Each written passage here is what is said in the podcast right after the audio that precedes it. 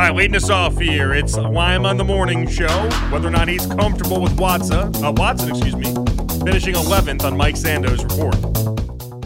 I've seen some of these lists that have him Totally agree. just uh, intentionally agree. intentionally way down on the list. In this case, these are the actual people working in the league. Now, that doesn't mean that they're all necessarily right or wrong, but a good sampling of the guys that are in This the league that makes money doing this And- for a and living. Thank you. And breaks this is why tape. I make such a big damn deal about Mike Sando's QB tiers amongst everything else.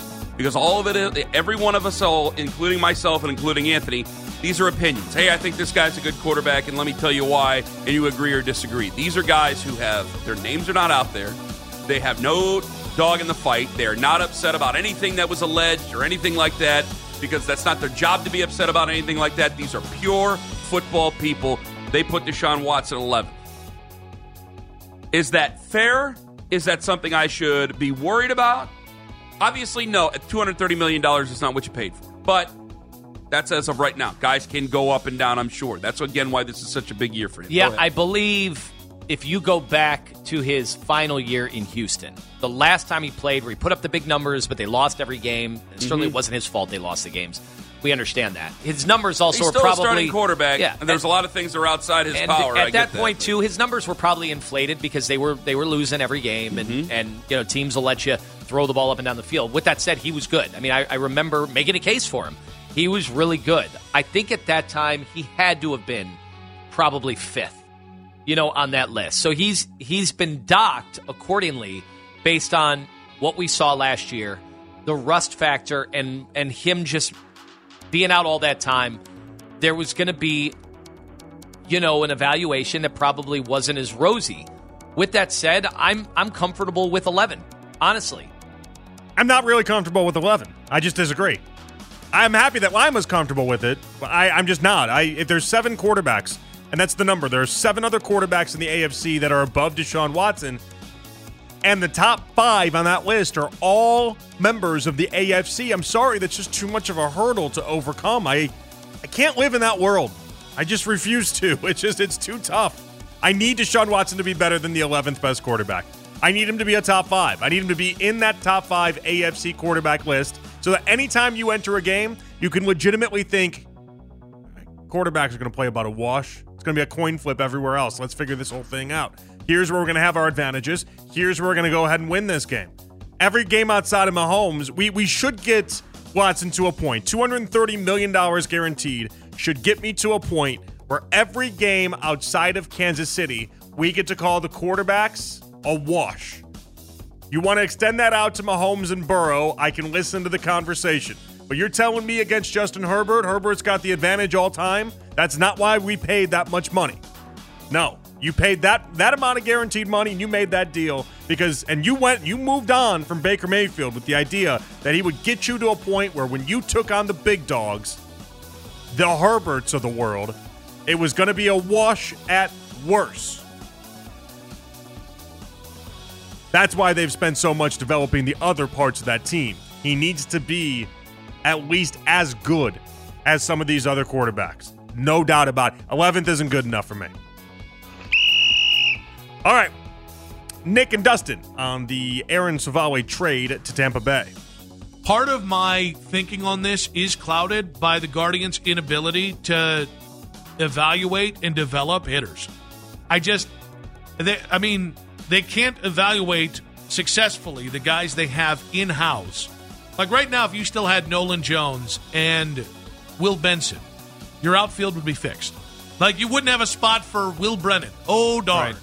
Ah, I can't. Uh, he'd be a fourth outfield. That's what Will Brennan would be. So, or maybe it'd be a fifth outfielder, and then it's Benson and Straw in center field.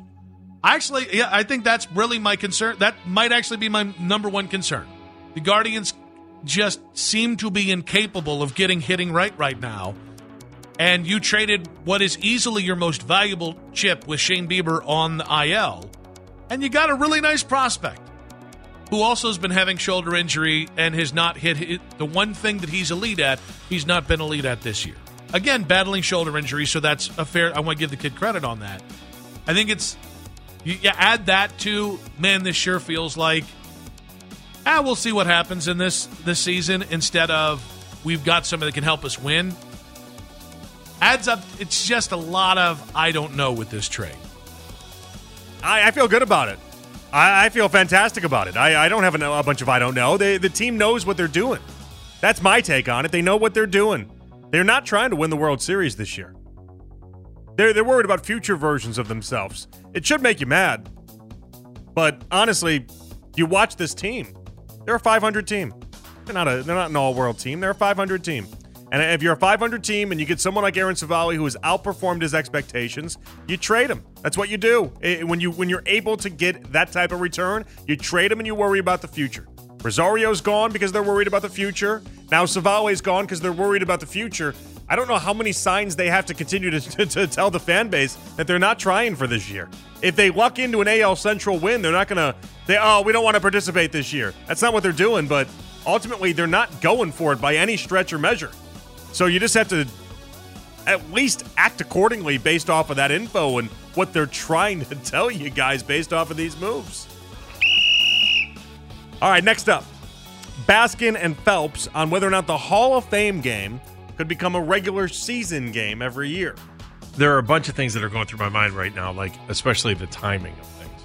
First of all, I don't necessarily think you have to marry the game with the enshrinement, do you? Well, it, it, it is. It take, is now, but the game's a waste. Yeah, the game is a waste. But so I don't know that they need to be married. Why couldn't you do the enshrinement now and then play the game week one of the NFL season. I, I don't agree. Like to me, I, I, don't. I don't think that's a big deal. It's more to me. It's more of a plug for the Hall of Fame because it kind of gets a double whammy. NFL Network all this week. Yeah, you know, and they'll they'll be putting everything on there, and then network TV for the the big game that actually means something. First game of the year. They, they don't have the attendance in order to make this work. Now, if you want to say they want to blow out the amount of fans that they currently can sit and then uh, make it even larger. I it feels like a lot for a, a regular season game, but correct me if I'm wrong. I, I believe it only hold it, it holds like thirty thousand people, right? It's not. I'll, I'll look it up in between the break. I don't think it's one of these places that holds sixty thousand or so.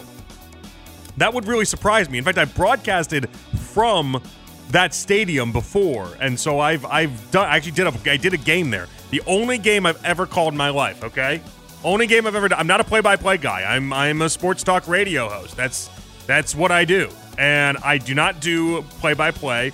But my little brother's college went to St. Ambrose University. They needed a place to play, and they needed a or not a place to play. For me, they had a place to play. They needed a broadcaster and uh, I said I would do the game. My little brother did the the color commentating. I did the play by play. Only game I've ever called was with my little brother, and it, it was great. We had a lot of fun. It was awesome, and, but it was not. I don't remember that being a massively large stadium. And I think that's got to be one of the big things that would hold it back. I know you're like, but Jonathan, they've played all these sorts of games at different stadium levels before. Chargers, for instance, Chargers did a whole season in like a 25,000 seat stadium. That's all good and fine. But if you want to grow the game, only time you're going to do it in a 25,000 seat stadium is if it's the only stadium in a place like Mexico City or something. I, I somewhere that really actually grows the game in the process. Chargers were the exception because of logistics. It's not it's not something they want to make a habit out of. It's a lot of money that's just out of their pockets in doing that. It just it makes no financial sense in my estimation.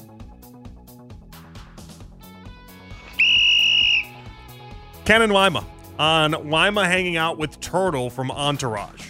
What I'm pointing out is in my age group, my buddies, Turtle was the guy. Ari was great. Ari was great. And everybody else was great. Really, Adrian Grenier, whatever. Yeah. But it, Ari was great. great in Median. Yeah. But Jerry Ferrara, Turtle was the guy. Turtle was the he guy. had all the lines. Him and Piven Yes. both had all the lines. because they had all the good it- stuff. regular people could like regular people could associate with him, and we were regular guys. And there was like, well, if one of our buddies ended up making it big, like it was a big deal, and he was trying, he was a hard worker and all that stuff. Someone find it out, tell him to come in. I'll let him host. Oh, it's a no-brainer. No, Right we, with- with we us. will we will give the show. It'll still be called Give the Ken Carman Show, but it will be given to Jerry Ferrara. The show will be given to Jerry. I mean, I'm not going to give him the show. I, I got to come in the next day, but I, I- I, mean, he can come in. Yeah. Oh, I just in. assumed he'd keep coming in. He's on strike. What's he going to do? Sit at home, watch his kids?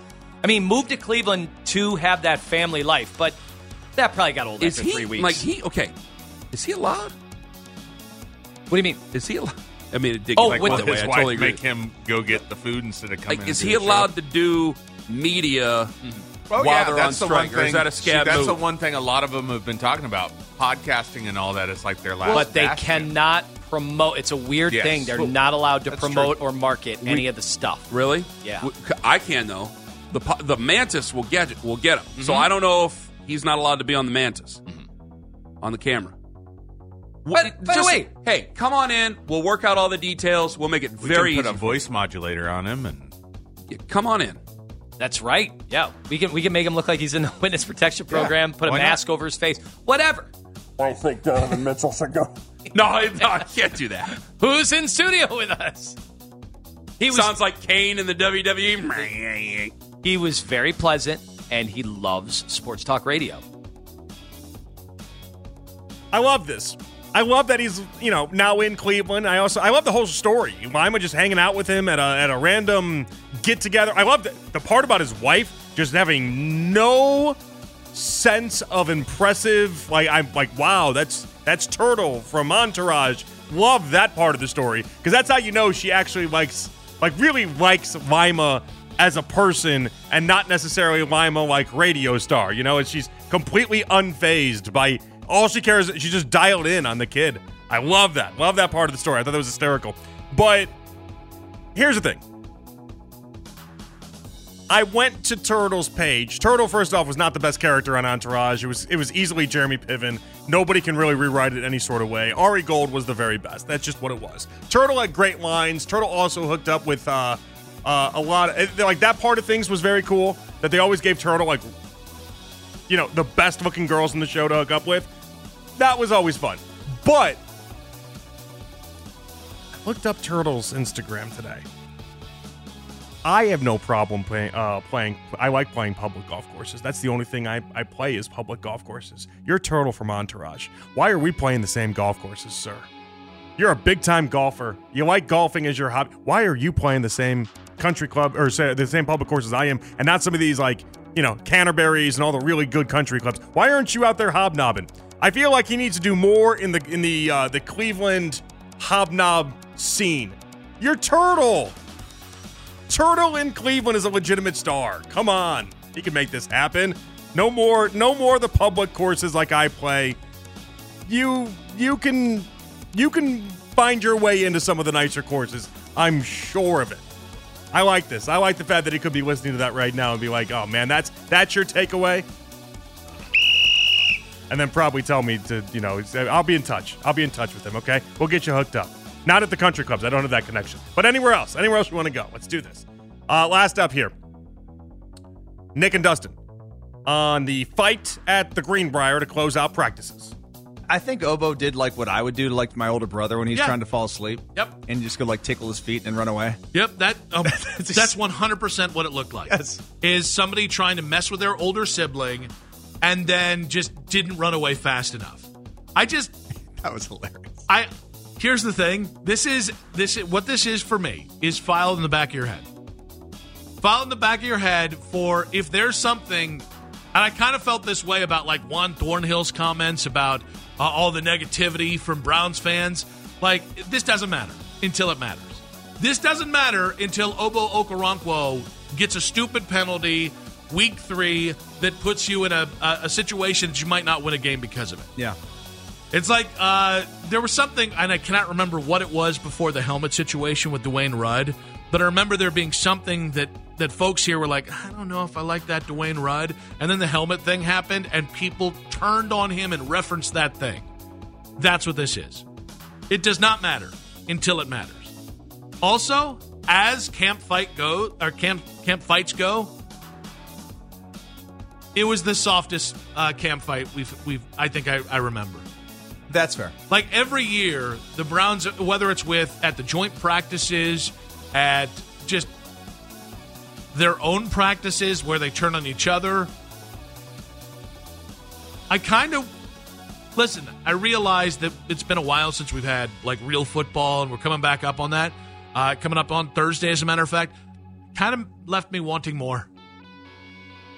Like if you're going to piss off your head coach, if you're going to piss off the coordinators, if you're going to get everybody on the team extra work, earn it. I guess so. Earn it? I get the logic. I get the logic. You're to make people, uh, you know, all be mad at you. You at least uh, make sure you get it done right. That's where I want to go with you guys. Do camp fights mean anything to you? But more importantly, there's something that happened after the camp fight that I think is a big problem for the Browns moving forward. I'll explain what that is as well. We'll get to off the beaten path coming up at 9:40. It's overtime with Jonathan Peterlin here with you on the fan.